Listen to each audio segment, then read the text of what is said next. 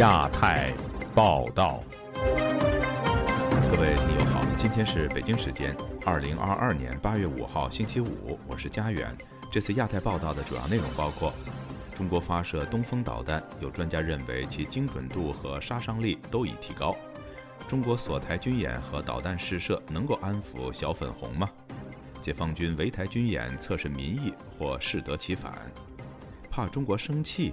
韩国总统尹锡悦休假不见佩洛西，中国表示要对台独顽固分子依法终身追责，已造成台湾人的寒蝉效应。美国学者认为中国政界军演改变台海现状。接下来就请听这次节目的详细内容。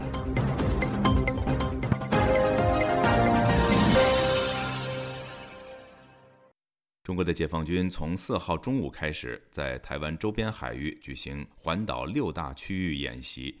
台湾国防部证实，中共发射了十一枚东风系列弹道导弹。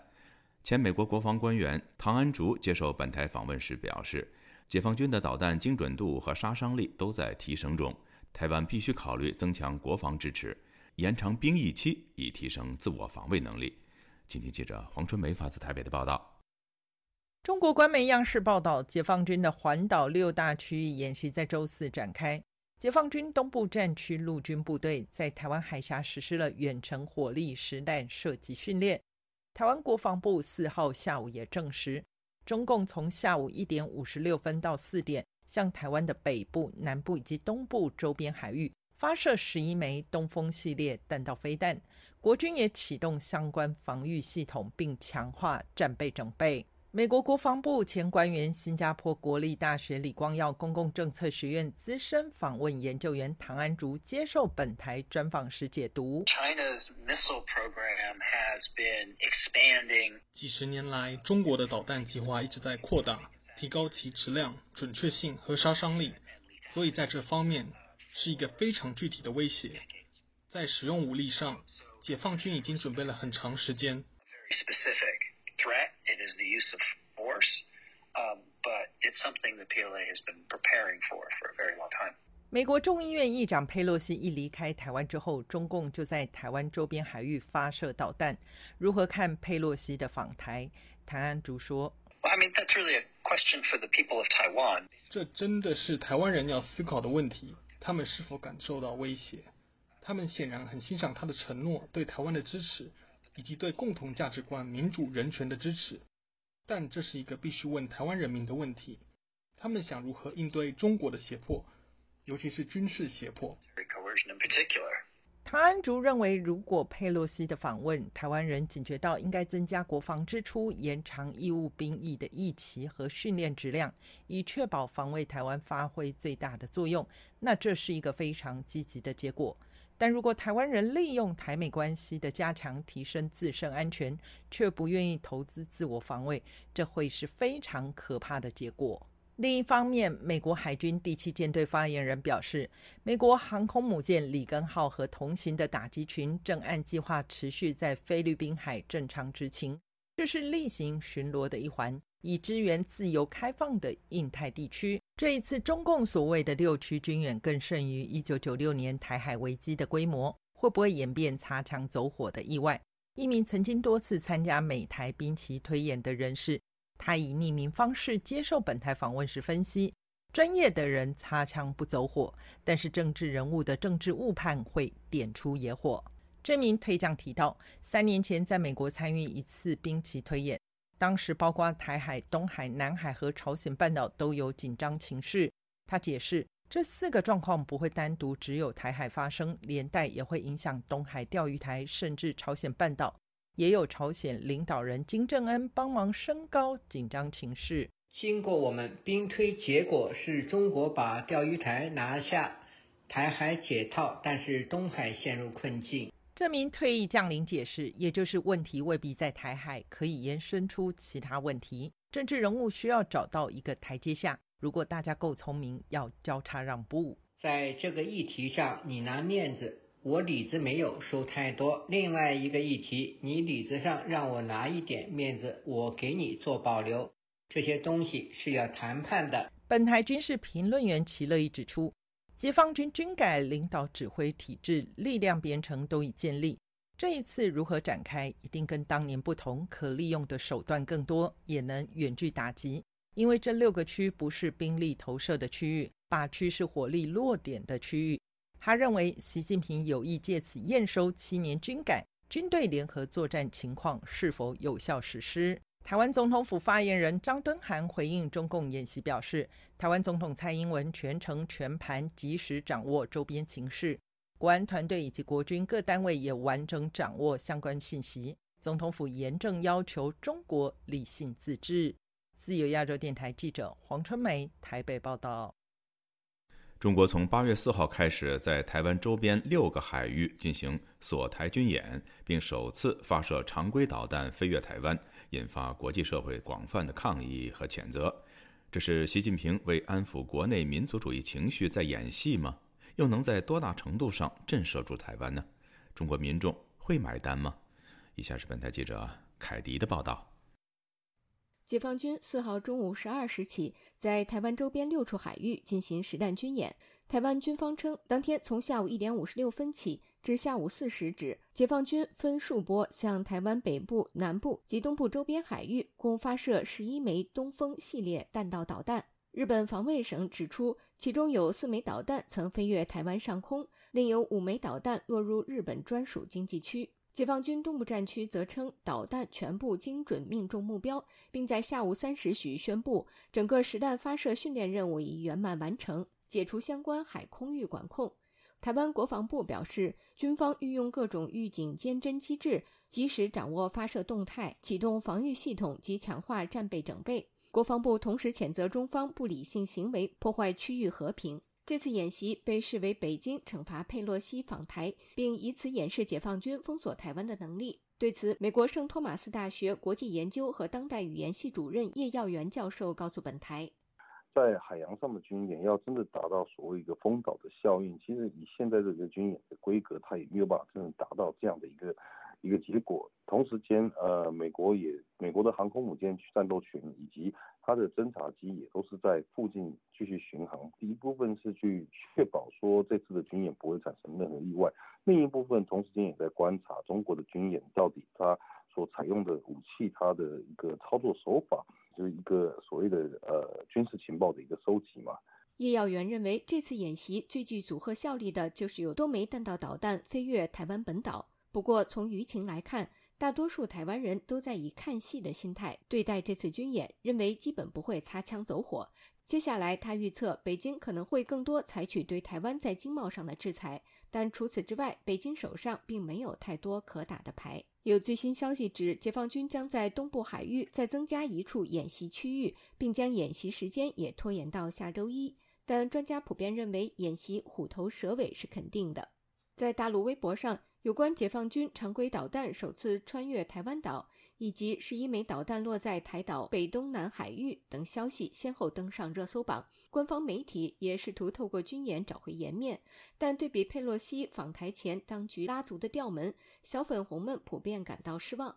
河南一位不愿透露姓名的网友对本台表示：“佩洛西来之前，政府、外交部和军队都频繁表态，豪言壮语说了一箩筐，结果人家佩洛西真来了。”又没有实质性动作，如果没实际动作，人家来之前你别吹牛啊！一位在上海金融界工作的胡先生则认为，官方这次军演在他看来完全是荒腔走板。我觉得只是恫吓一下台湾，并且就是安抚一下国内的民族主义情绪。我认为，即使在中国大陆，其实理性的人还是占多数的，只是在传播学上，很多这种比较极端的声音，它容易更快的传播。而且，以我经验，就是说，越是想打仗的人，他在社会地位上或者是经济地位上越是低的，因为对他们来说，没有什么好损失的。中国这次以锁台军演回应佩洛西访台，导致台海紧张关系升级。周四，在柬埔寨首都金边举行的东盟外长会议上，东盟外长发表联合声明，警告说。目前局势可能导致大国间的误判、严重对抗、公开冲突和不可预测后果。他们认为现在必须避免任何挑衅性行为。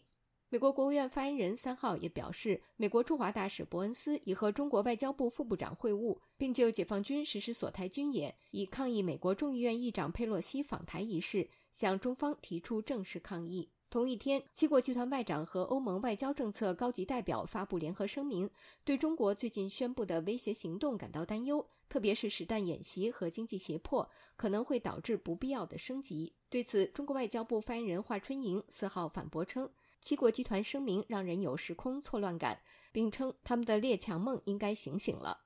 叶耀元教授指出，对于从其他国家的角度来看，中国就是相对来说比较危险的国家。然后，中国是一个会用武力的方式，会用军事的方式去对其他国家进行威吓的一个状况。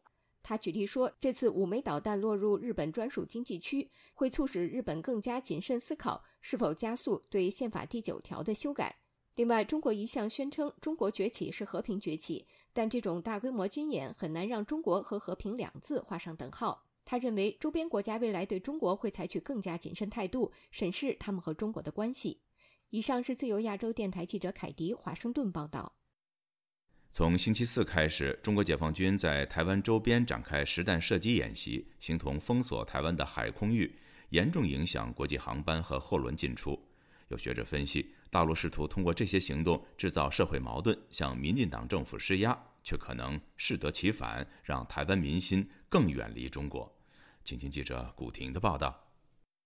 美国众议院议长佩洛西离开台湾的第二天，本周四中午十二时至周日十二时，中国解放军在台湾周边海域和空域共六处进行军事训练行动，实弹射击，导致台湾以境外的航班被迫延期甚至取消。部分渔民无法出海捕鱼。有学者分析，大陆此举是想通过打击台湾水产及各个行业制造矛盾，挑起对立情绪。关注台湾问题的学者宋阳当天接受自由亚洲电台采访时表示，此次中国政府对台湾采取多种报复手段，通过封锁台湾海峡及周边海域，震慑台湾政府，干预民众的正常生活。他说，解放军此次封锁台湾，以泄愤的成分居多。军事、经济、外交应该都是选项，军事上也不会太高，于经济选项嘛，可以选择的选项。军事不是主要意图，我觉得最主要还是要泄愤。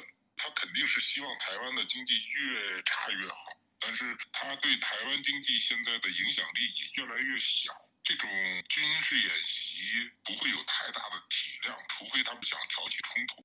宋阳说：“以中国目前的财政困境，解放军无足够弹药长时间围堵台湾。”他说：“顶多也就是向相关区域扔几颗导弹吓唬一下，然后一方面它的弹药数量消耗，它有好几个点，基本上都要用中程导弹才能打得到的。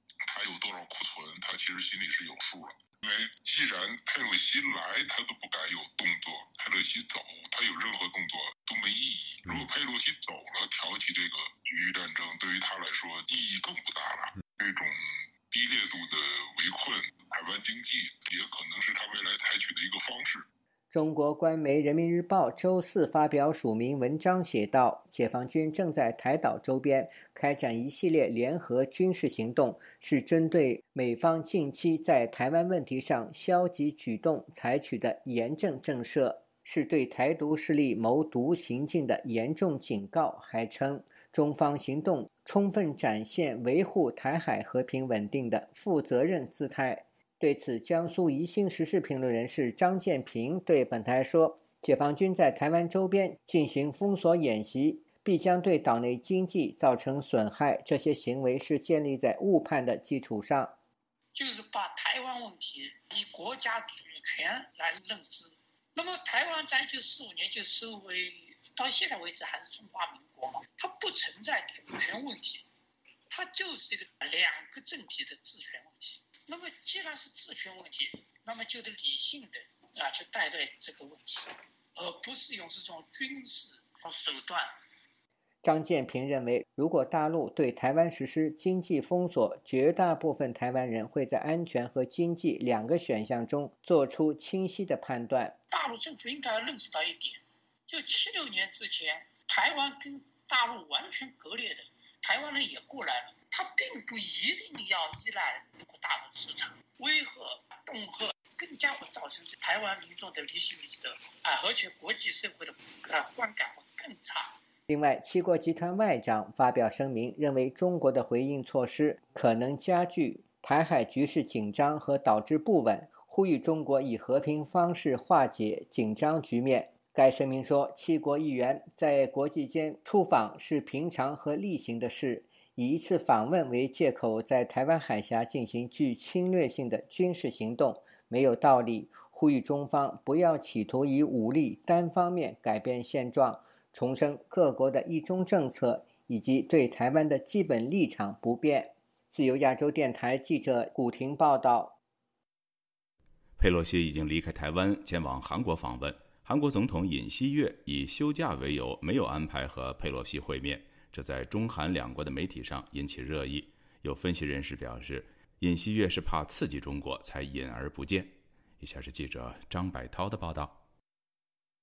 八月三号晚，美国众议院议长佩洛西飞抵韩国。开始了对韩国的访问，但韩国总统室此前即表示，尹锡悦不会与佩洛西见面。对于尹锡悦以休假为名不与佩洛西会面一事，在中韩两国引起热议。与中国网民对尹锡悦不接见佩洛西纷纷表示赞赏不同，韩国媒体上对此形成赞成和反对两股意见。韩国前议员柳成明表示：“我无法理解，宁可看戏也。”不接见美国国会代表，这是什么道理？国民日报称，佩洛西来访，尹锡悦却没有接见，可能对美韩同盟引发不必要的误会。韩国时评人士李正兄认为，佩洛西가대한민국에오는데윤석열대통령이못만 나。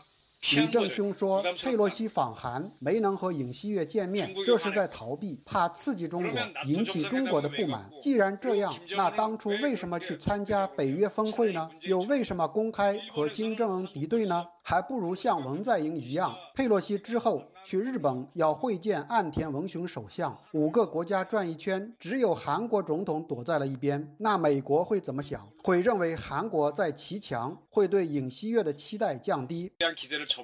与此相反，有韩国政界人士认为，在佩洛西访台造成的紧张局势下，不和他会面比较恰当。也有分析人士认为，尹锡悦以休假为名不接见佩洛西是。智慧的选择，因为佩洛西访问台湾刺痛了中国的敏感神经。如果在这时候会见，会将中国政府的不满引入韩国，从而增加韩国的外交成本。特别是八月二十四号。是中韩建交三十周年纪念日，届时两国会共同举行庆祝活动，因此营造一个友好氛围非常重要。韩国政府对佩洛西访台持谨慎态度，并密切关注其将给中美关系带来的影响。韩联社三号援引专家的分析称。中美关系围绕台湾问题变得越紧张，韩国面临的选边站压力就会越大，寻求半岛和平与朝核问题解决方法的难度也会加大。韩国纽斯平通讯社三号。援引相关分析称，若中美矛盾因佩洛西访台而激化，将对朝鲜半岛局势产生负面影响。尤其是一旦发生紧急情况，韩国也将会受到直接的影响，如驻韩美军的转移等。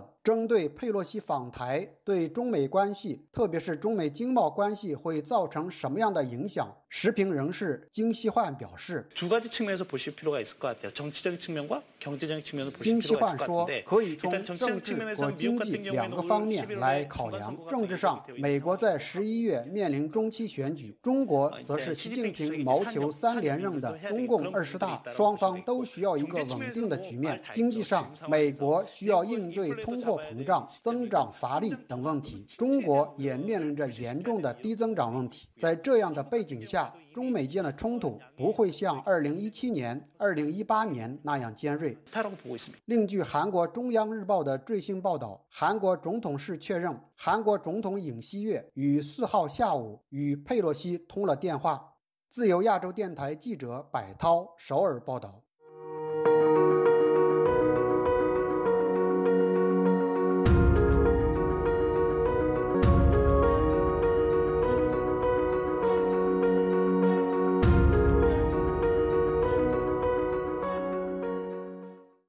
美国众议院议长佩洛西访台后，中国迅速采取刑事处罚的报复措施，指将对以身试法的所谓台独顽固分子终身追责，并可缺席审判。有分析指，中国长臂管辖恐怕会造成台湾人的寒蝉效应。以下是本台记者陈品杰的报道。佩洛西访台风波持续发酵，中国国台办连日来发布新闻稿，痛批台湾总统蔡英文和民进党当局。八月四日一早，在点名批判台湾驻美代表肖美琴。指他搞台独分裂，必将遭到历史清算。此外，中国官媒《人民日报》八月四日刊登中国人民大学两岸关系研究中心主任王英金的文章，指中国将对以身试法的台独顽固分子采取刑事惩处措施，依法终身追责，并可缺席审判。中国逮捕台湾民族党副主席杨志渊的举动，被外界视为对佩洛西访台的报复。台湾执政党民进党在八月四日就发布声明，强调中国未依法向台湾通报，因此向中国提出抗议，更痛批中共政体就是对民主自由最大的威胁。呼吁中国应通过交流与对等理性的对话来化解两岸问题。杨志渊的友人、台湾社运人士王义凯对本台表示，杨志渊遭到逮捕是台湾人的一大警讯，代表中国开始对在国内的台湾人大清扫。这就是一个起点，要把所有过去参与过所有独派活动的，而且可能不只是台独啊，可能疆独、藏独啊，然后还有就是参与港独的啊这些人士啊。甚至你曾经发过的文啊，或者讲过的话啊，就拿来抓。王一凯表示，杨继元强调，统独之间应保持良好沟通和对话。加上他近三年没有参与政治圈或是台湾社运圈的运作，前往中国极可能是因为工作或是参与与围棋有关的教学或比赛，在当地没有参与政治活动。但北京当局以杨继元过去的经验，以其涉嫌反分裂国家法罪名逮捕，恐造成寒蝉效应。所有在中国工作的台湾人都应该保持警惕。王一凯说：“今天他可以把反分裂法跟逮捕的范围抓那么大的话，台湾的所有的人民啊、民众啊，要有这个警觉性。杨志渊的事情可能就代表了他们要开始去启动这件事情。那未来可能任何过境不只是中国的，只要中国的引渡条例的国家，甚至跟中国比较友好的国家。”都需要防范。根据台湾行政院足迹处的统计，二零二零年台湾人赴中港澳工作人数超过二十四万，占赴海外工作人数的百分之四十八点三。美国人权组织公民力量创办人杨建立就认为，恐惧是普遍的。杨志渊被捕一事，恐对这些台湾人产生压力。杨建立向本台表示他的担忧：这里边有很多有不同政治观点的，有的可能就是这个比较倾向于台独的。那这时候这些人呢？很可能就面临着巨大的压力，这会造成很多台湾在中国工作做生意的人的直接压力，可能会出现一些恶劣事件，会造成台湾人的寒蝉效应，就是要不要去大陆，去大陆会不会出现一些问题？中国的常备管辖，香港恐怕经验丰富。除了多名台湾水运领袖曾经申请港签遭拒，赴港遭到遣返之外，海外香港民主派人士也难逃常被管辖的范围。香港保安局在八月三日就声明，香港海外民主派人士袁公仪、梁颂恒等人因筹组香港议会，涉嫌违反港区国安法，警方将依法追究，将上述人士起不到案。自由亚洲电台记者陈品杰华盛顿报道。继美国众议院议长佩洛西访台引发北京当局强烈不满后，中国军方周四在环绕台湾岛的六个海域展开实弹军事演习，加剧了台海的紧张气氛。有美国学者当天在一场研讨会上说，中国政府试图借这起事件改变台海现状。以下是记者骄傲的报道：中国解放军东部战区周四发布消息说。当天下午，其火箭军部队对台湾岛东部外海实施了多区域火力突击，导弹全部命中目标。台湾国防部同日傍晚表示，中方向台湾北部、南部及东部周边海域发射共计十一枚东风系列导弹，台湾军方启动相关防御系统，并强化备战准备。日本防务省当天则指出，中国向台湾周边海域发射的导弹中有五枚落入了日本的专属经济区。日方发布的轨迹图显示，其中四枚掠过了台北上空。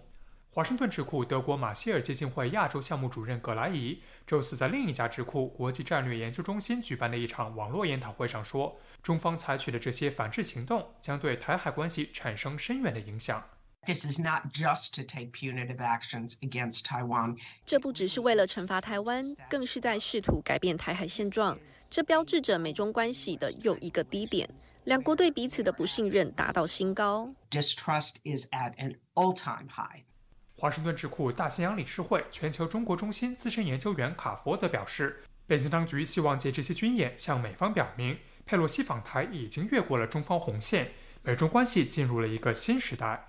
中国外交部发言人华春莹周四在例行记者会上说：“台海现状就是台湾是中国领土的一部分，中国绝不允许美方继续以切香肠的方式掏空一个中国原则，以任何理由和借口寻求改变台海现状。”一周前。美国总统拜登刚刚在电话会谈中告诉中国国家主席习近平，美国对台政策没有改变，他们强烈反对改变现状或破坏台海和平与稳定的单边行动。也就是说，美中两国对于谁在改变台海现状有着截然不同的立场。在佩洛西访台前夕，美国国务卿布林肯、国家安全委员会发言人科比等人就曾表示，中国没有必要借此事制造某种危机。不过，美国战略咨询公司 FGS Global 的顾问合伙人、前美国驻华大使馆公使衔政务参赞柯有为，当天就在这场题为“走向第四次台海危机”的研讨会上说，他并不认为佩洛西访台会直接导致美中陷入军事冲突。I do not believe that the Chinese are interested in a military conflict. 我不认为中国当前有意借台湾问题与美国发生军事冲突。我认为中国领导人意识到他们需要一个稳定的。可预见的外部环境，因此中方希望在不与美方发生直接军事对抗的前提下，做出适当反应。Military confrontation with the United States。国际战略研究中心中国实力项目主任林碧莹也指出，中国就此事采取的反制行动，主要针对的是台湾，而非美国。比如，中方在佩洛西离开台湾后才展开军演，这表明中国对美国采取的动作仍然是有所克制的。外界普遍认为。台湾海峡历史上发生过三次危机。第一次台海危机始于1954年9月，中国解放军的几百门火炮向大小金门岛的国民党军阵地和舰艇发动轰炸。随后几个月，中国还夺下了台湾省东部台州列岛的一江山岛和大陈岛。第二次台海危机始于1958年8月，中国军方对曾被台湾视为反攻大陆的跳板的金门岛发起了不分日夜的炮轰。这个与福建厦门隔海相望的小岛。在未来二十多年间，遭受了几十万发炮弹的轰炸。第三次台海危机始于1995年，时任台湾领导人李登辉以台湾总统的身份首次访问美国，引发中国军方在台湾海峡和台湾周边地区试射导弹、实弹演习。次年台湾大选前，中方再次通过这种方式威慑台湾。在此期间，美国派出了两艘航母战斗群前往台湾周边海域，以便在必要时向台湾提供帮助。美国学者葛莱仪表示。中国在佩洛西访台后发动军演，是在警告美国和台湾要就此打住。I think the Chinese took these set of actions to signal that. 我认为中国采取这些行动是为了表明，美国如果继续以切香肠的方式挑战中方利益，将会是极为危险的。美国和台湾必须悬崖勒马。Taiwan have to stop here. 记者注意到，截至当地时间周五凌晨，台湾国防部的官网仍然无法访问。台湾媒体此前报道，这个网站周三深夜遭到黑客攻击，随即陷入瘫痪。自由亚洲电台记者骄傲华盛顿报道。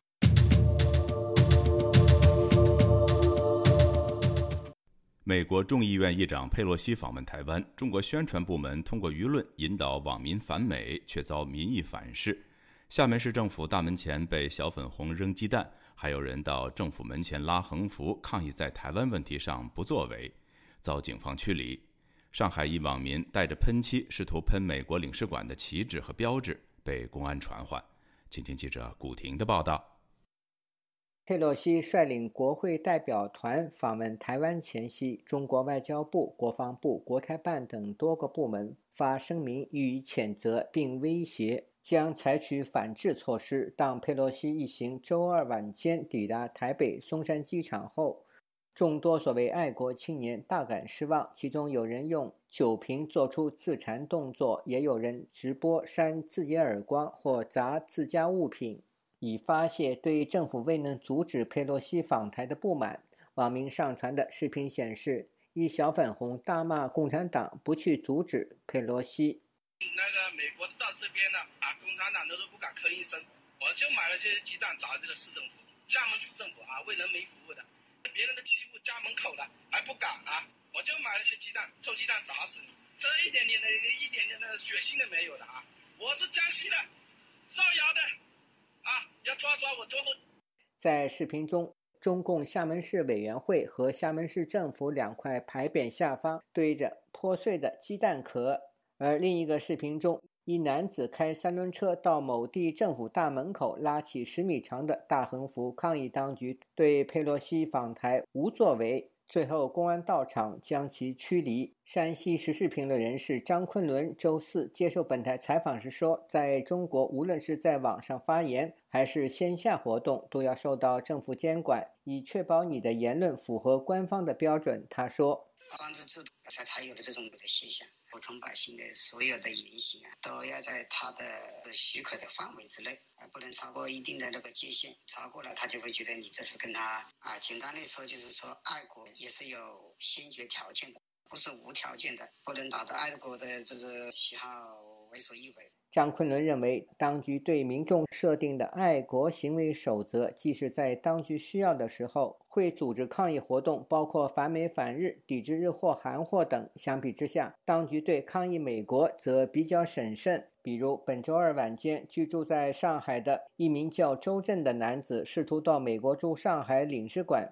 喷漆抗议佩洛西访台，刚下车就被在场戒备的警察带走盘问一个多小时。一名叫周震的男子近日公开他被警察约谈的记录显示，警察从周三凌晨零时五十分问到一点四十五分，盘问的内容包括是否中共党员、人大代表或特殊身份，以往是否被公安机关处理过，去美国领事馆的动机。周震在约谈的笔录中回答：八月二日晚上十点五十分左右，从新闻中知道美国众议院议长佩洛西已经抵达台湾。他无比气愤，决定前往美国领事馆抒发一下自己的爱国热情。晚上十一点左右，他搭车到乌鲁木齐南路靠近美国领事馆正门口下车，就被便衣警察抓住。警察从周震的口袋里看到一罐喷漆。周震说，打算用漆喷美国领事馆里面的美国国旗或者标志。在湖北武汉，异议人士刘本奇到美国驻武汉领事馆抗议，也被当地警察带走多个小时。知情者李先生对本台说：“他是这样的，呃，刘本奇因为那个佩洛西到了台湾，嗯，他要到到武汉领事馆，呃，去那个抗议。”刘本奇周四告诉本台，他前一天已经获释，并回到家中。去台湾吗？后来我看那个新闻，开始中国的媒体那个嗓门一下高八度。那你不是说你要还以颜色？你不是厉害？你共产党的，你给我一个说法。今天我就在这里，我就到美帝大使馆去，然后去了。刘本奇在美国领事馆门前被公安带走，稍后获释回家。自由亚洲电台记者古婷报道。美国众议院议长佩洛西访问台湾，台湾民众看法两极。支持者认为有助于强化台湾安全，反对者则认为增加了台湾的危险。在佩洛西离开台湾之后，北京以发射导弹、经济制裁、高调抓人等施压，国际声援台湾的力道也在增强。本台记者采访了多名台湾民众，听听他们受到中美两大强国的所谓关爱而又爱又恨的矛盾心态。以下是记者夏小华发自台北的报道。佩洛西访台虽然只有停留二十小时，台湾付出的代价不小。中国报复手段一波接着一波，除了经济制裁并惩罚台湾艺人，更高调抓所谓的台独分子。解放军更发射十一枚的导弹飞弹，台湾面临第四次台海危机压力测试。北京全方位的报复激发了国际关注台湾的力道，七大工业国就对中国军演发声明关切。德国外交部长贝尔伯克则警告北京不要让事态升高，承诺台湾如果遭到入侵，德国将提供援助。自由亚洲电台近日采访了多名台湾人，对佩洛西访台出现了又爱又恨的复杂情绪。云林就有小笼包摊商以买一送一欢迎佩洛西，另外在佩洛西下榻的饭店之前，则有人发送两百份的民主鸡排给民众。三号，佩洛西进入台湾的总统府和蔡英文总统见面时，不少人顶着烈日在外面守候。一名徐先生的追星规格形同佩洛西粉。昨天晚上我就来接机耶。什么话想跟他说？恭喜他，什么就是这把年纪的有办法这样子跑，这样子我觉得这个精神可嘉，值得呃让我去当典范啊，这样子。对对对对。那中共的文攻武赫会不会害怕？当然，我当然也是希望和平啊。一名吴姓妇人带着三位孩子到总统府前拍照，兴奋地对孩子说：“美国国会议长就在里面。”历史性的一刻，尽管孩子们未必搞得清楚佩洛西是谁。小朋友昨天也还很担心啊，那会不会怎么样这样子？我说不会啊，不会啊。哎呀，所以我们就还是来看。你觉得他来台湾给你什么样的这个意义啊？美台之间的友好关系的建立吧，就是也是支持台湾啦。我觉得，哎呀，是还不错。所以他来，大家蛮意外的。什么话要对他讲？哎，谢谢你来台湾，台湾爱你。对佩洛西访台，对台湾是利多或是弊多？计程车司机潘先生沉默了十几秒，谨慎的回答说：“平常心的，平常心的。是会怕中共文攻武赫那种，是不是？嗯，啊，会，啊，会会造成那个区域紧张啊。对于佩洛西说他的到访是兑现美国对台湾的安全承诺，潘先生则认为，我觉得还是要靠，还是要靠自己啦。他的保证，你还是不按相应做。对呀，我都觉得他他们他们好像是利益啊啊利益为先吧，台湾只是一个筹码而已啊，我觉得。对谁的筹码？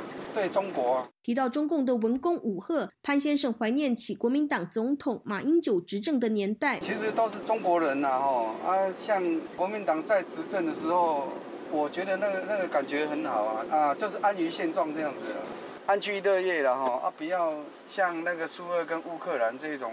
状况发生的话就不好。另一位高兴计程车司机则表示，他赞同佩洛西访台，认为这是一种被刺激出的骨气和尊严。以那是台湾的个性的话，哈，那就是跟老以前老毛，你说不行，我偏做给你看。老什么？老毛啊！所谓猪队友就是那个胡锡进，你说啊，我来我就把你飞机打下来，把你那个航空母舰打沉了。啊，你说老美他们让也个性会引起的，本来是说。新闻不是播说，拜登本来不大支持，后来说那好的，就政府支持你，你一定要去的。好了，那老美就以后变老二了。高先生认为，以前讲到台湾，西方人都以为是泰国，因为英文名称很像。现在老共这样一闹，大家都知道原来台湾是台湾。佩洛西访台，起码提升了台湾在国际的知名度，对全球的政治有渲染性的影响。高先生还提到，佩洛西本身的个性就很强硬。几十年前天安门事件，谁敢去？他当时还是个年轻的议员，都不怕了。这还是等于他一个是毕业旅行，一个历史定位啊。人生你知道求的是什么吗？二十八岁的吴先生则说：“他来对台湾不是好事啊，我觉得。怎么说？来，中中国那边不是已经说了吗？如果来的话，还叫我们拭目以待，不知道。”吴先生不觉得佩洛西访台对台湾有什么帮助？他来，他来能对台湾有什么帮助？这样子反而是让台湾增加那个危机耶，所以他真的还是来了，唉，就是怕到时候真的国家如果真的出出了什么事，到时候那个 还要去，他征召，对啊。吴先生提到，如果国家真的出了什么事，他又被叫招当后备部队，必须要回马祖东引原单位服勤，在战火最前线，还是希望两边能够和平共处。台北林先生则说，台美的关系会比较好啊，可是中共。会干扰嘛？林先生认为台湾的实力实在太弱了，真的需要美国和日本的帮忙。看看西藏，不是最后也很可怜吗？一直在受到美国的帮忙嘛。美国如果不帮忙，台湾会很可怜，会呢被中共欺负的很惨。我们好像是请了保镖这样。林先生指的是美国对台军售。他说：“光靠自己开发不够，至少美国敢卖台湾武器，花钱跟美国买武器，那是没有办法的事。”自由亚洲电台记者谢小华台北报道。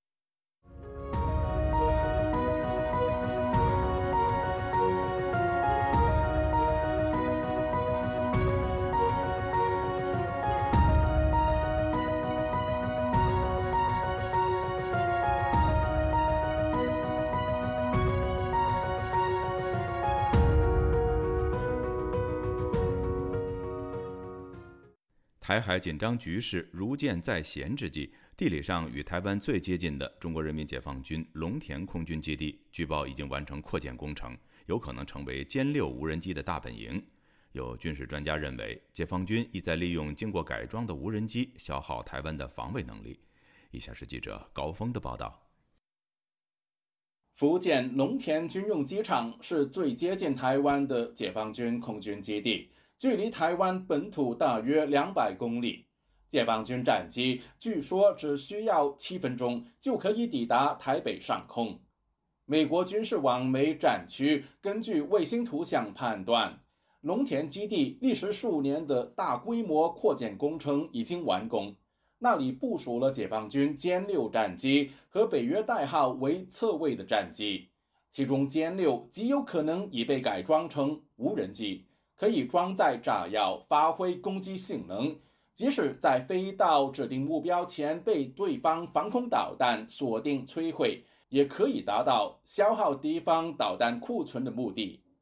台湾的国家政策研究基金会军事专家李正修表示。把早前已从中国空军退役的歼六改装成无人机投入战场，对台湾军方的防卫能力将构成压力。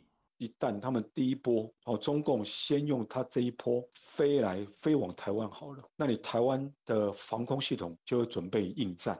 他这样飞来，你要不要击落他？尤其是你如果知道说它上面装了很多的炸药，然后一旦让他真的。攻击到台湾的重要的军事设施也好，或是重要的基基础建设，那这种情况之下，台湾势必要反击。可是台湾的防空系统、防空的能量毕竟还是有限嘛。纵使真的有效摧毁了歼六无人机，可是接下来呢？中国大陆现在还有大概一两千枚的飞弹瞄准的台湾嘛？台湾是否有足够的能量来应对呢？李中修认为，一旦台海开战，台湾肯定希望打持久战。中国大陆很清楚，要拿下台湾，必须瓦解台军的防卫能力。他以俄乌战争为例。因为俄罗斯他认为他有足够的经济条件能够支撑这场战争，可是你看，相较于俄罗斯，乌克兰其实就真的没办法，他撑不下去。如果不是西方国家，你看美国、北约等一直供应武器，在这种情况之下，乌克兰早就撑不下去了。那如果对照于台海来讲，你台湾有没有办法支撑这么久？中国大陆当然希望打一个闪电战嘛，因为他知道。时间拖越久，外力的干预，美国、日本、欧洲的干预一定会越强。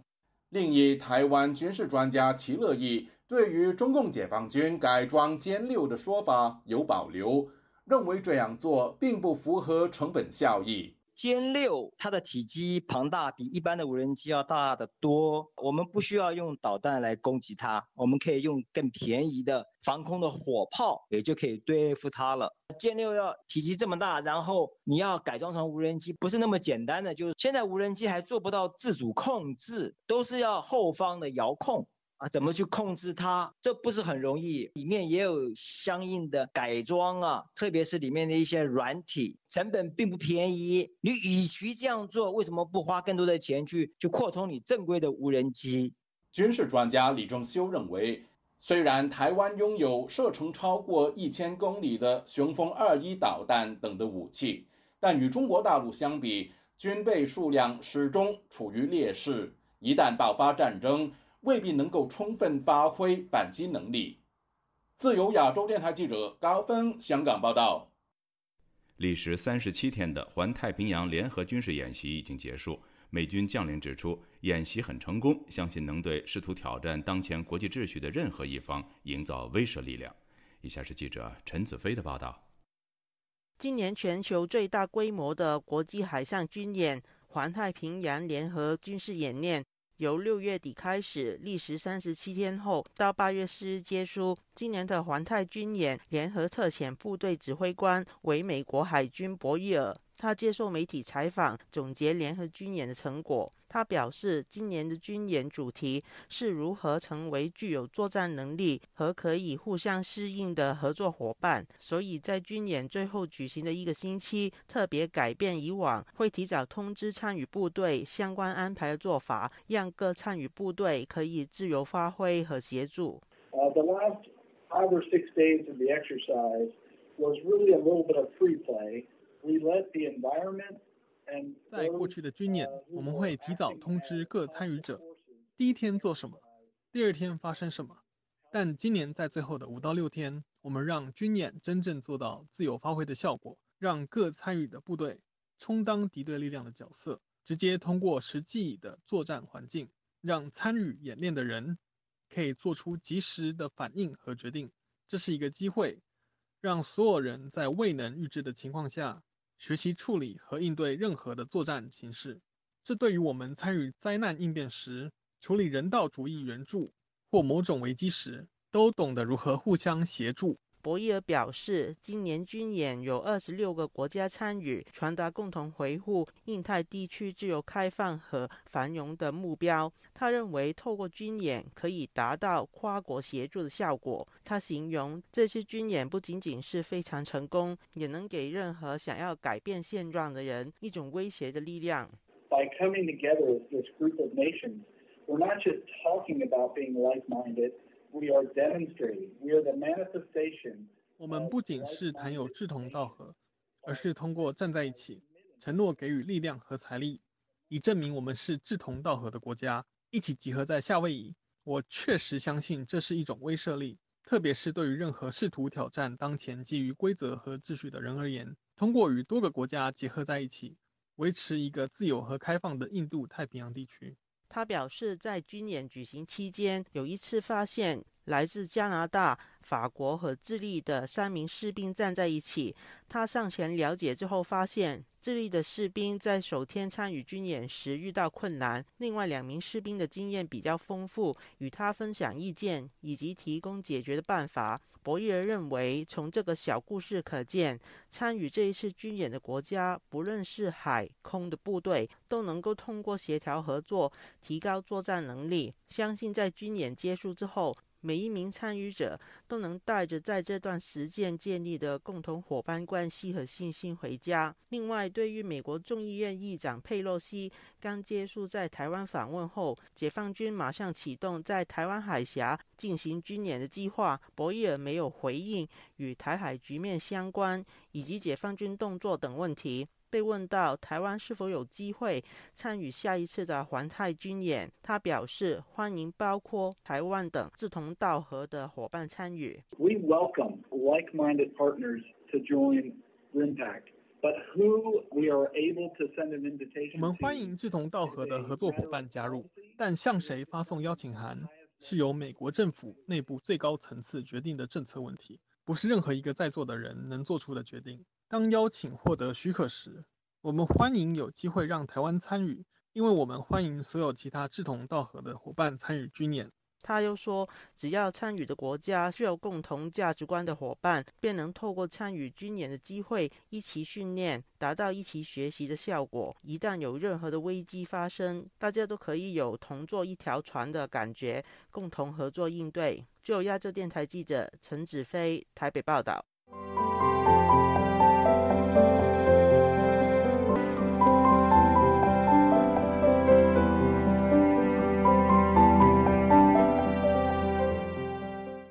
近日，美国新泽西州的中国民主转型研究所与美国民间人权团体人道中国、中国民主教育基金会共同发起有奖征文活动，邀请身在中国境内的人匿名参与，为中国的民主转型到底该怎么做集思广益。请听记者孙成的报道。本次活动的组委会成员、人道中国主席周峰所告诉记者，这次活动实际上是一次系统性的尝试。他说：“一直我们特别想关心的问题就是中国民主宪政应该怎么做。在推特上，大家对 social media 都有各种比较零散的谈论，但是呢，没有一个系统性的尝试。这一次呢，我们想让关注中国前景的人能够把注意力放到这个话题上，就是应该怎么样的有一个宪政体制、宪法本身。”根据活动主办方提供的征文启事，在关于民主转型和中国前景的问题上。活动主办方就三个问题向全球征集构想和阐述，包括政府架构、国家结构和选举制度。向主办方提交的文章内容需要包括设计方案、解释和论述，字数不限，但建议在四千到一万字之内。组委会的另一位成员、中国民主转型研究所所长王天成表示，这个活动的筹备已经进行了两个多月。我们内部开了好多次会议来讨论怎么去做这个事。首先呢，我们要设立两个委员会，一个是专家委员会，还有一个呢是网络评委会。为什么要设立一个网络评委会呢？主要是要激励大家的参与，调动大家对这个问题的兴趣。本次活动的专家评委会成员包含了哲学、政治学、历史学、建筑学、法学、社会学等各方面的学者。网络评委会的成员则由有影响力的社交媒体人士组成。王天成表示。展开这样一次活动，是为民主转型提供一个总体战略。我们现在当然还是在争取民主转型机会来临的阶段，而且国内的状况也不好。但是呢，你要从战略的角度来讲呢，我们不只是要看现在，还要看未来，这样才能够形成总体性的战略。就是将来机会来的时候，你怎么样去建构这个民主，用好这个机会，这个实际上也是事先要有所计划的。本次征文活动的全文交稿截止日期为十月十日。如果参与者能在九月五日或之前提交一千字左右的提纲，则全文交稿的截止日期将后延到十月三十一日。王天成告诉记者。目前处于中国境内的人士也可以参加本次活动。有人就建议啊，国内的朋友可以选择匿名参加投稿，或者参加网评委。那我们也觉得这个意见很合理，就把它写成一个补充的东西，发到民族转型研究所的网站上去了。后面还会出一个通告的更新版。周峰所认为，进行这样的一次活动，能够提出对中国前景的一些预备与愿景。他说：“专制制度的垮台有时候是无法预测的，有可能像北韩那样几代非常残暴、愚蠢的统治，也有可能瞬息之间就垮台的。我们呢，无论大家有什么样的想法，能够提出来公开讨论，做一些预备，有一个愿景，这是非常重要的。”自由亚洲电台特约记者孙成，旧金山报道。身在海外的香港前立法会议员梁颂恒、评论员袁公仪和何良茂。日前，在加拿大多伦多宣布成立香港议会选举筹备委员会。香港保安局指他们涉嫌违反香港国安法而通缉三人。三人表示，筹组一个真正能够代表香港人的香港议会，却被一个没有人民授权的政府通缉，实在是滑稽可笑。他们不会向独裁者低头。以下是记者柳飞的报道。上星期，筹委会主席何良茂、国际事务小组主席袁公仪和公共关系小组主席梁颂恒三个人共同举行记者会，为未来的香港议会做准备工作，望今年底或明年初举行全球港人投票选举议会成员，借此团结港人并争取国际支持。香港保安局三号发出了通缉令，指他们涉嫌违反港区国安法中的颠覆国家政权罪，警方将依法追究。何良茂说：“欲加之罪，何患无辞？他们筹组的香港议会，就是按照香港基本法中的第六十八条规定，香港人民可以普选立法会议员及行政长官，是香港政府先违反了法治，剥夺人民主权。”我们现在就是把原本中共答应给香港人这个选举权、全民普选呢，把它实现出来而已，没有多过基本法所要求的。我们现在要做就是把颠倒的再颠倒过来而已。梁颂恒说：“世界上没有一个国家的法令可以扩及到全球人民，只有港区国安法管到全世界，无论是否身处香港都能够被管。”这次的通缉令再度凸显该法令有多荒谬。比如说，有一个美国人在美国一个大学说了一些话，可能香港政府、北京政府他们不喜欢的，然后他们到香港、到中国的时候，编找用的是一个哦你不合法的理理由，所以整个逻辑其实是很可笑。员工一向本台粤语部表示。这次被通缉，反而有助澄清一些被指中共白手套的谣言。又透露自己曾经收到来自北京国安的警告，所以早就有心理准备。袁公仪的媳妇，香港新民党议员荣海恩也马上与之划清界限，发文批评梁颂恒、袁公仪及何良茂，称全力支持警方打击所有的违法活动。香港议会选举筹备委员会的声明说。被非法不义的政权通缉是其荣幸，将继续推动香港议会的计划。声明表示，主权在民，法治或法律的合法性是建立在人民同意的基础上。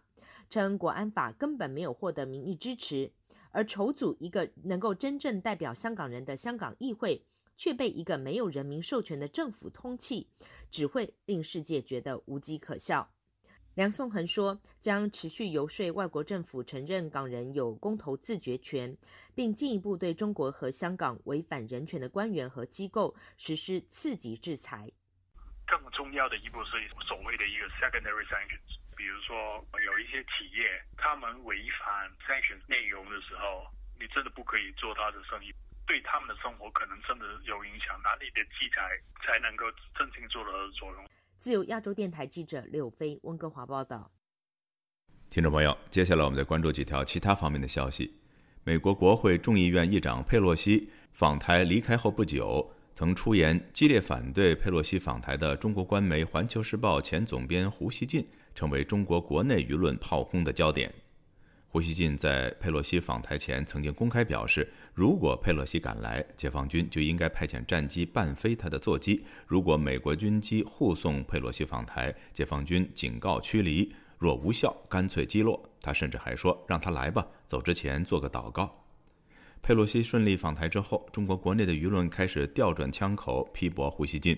微博上活跃的大 V 兔主席发文说：“胡锡进误判了中国官方的态度。”外交与军事知识都有限，犯了常识性、方向性错误。兔主席还指出，胡锡进认为中国军方应该把矛头对准美方，要驱离、半飞甚至击落美国飞机，这相当于要直接暗杀对方的国家领导人，相当于向美宣战。他分析说，胡锡进只求言论带来爆炸性效应，希望自己的言论能够影响局势，甚至改变历史事件的发生，但却反而增加了佩洛西访台的政治效应。他质疑胡锡进这样的退休人士是否适合继续高调发言。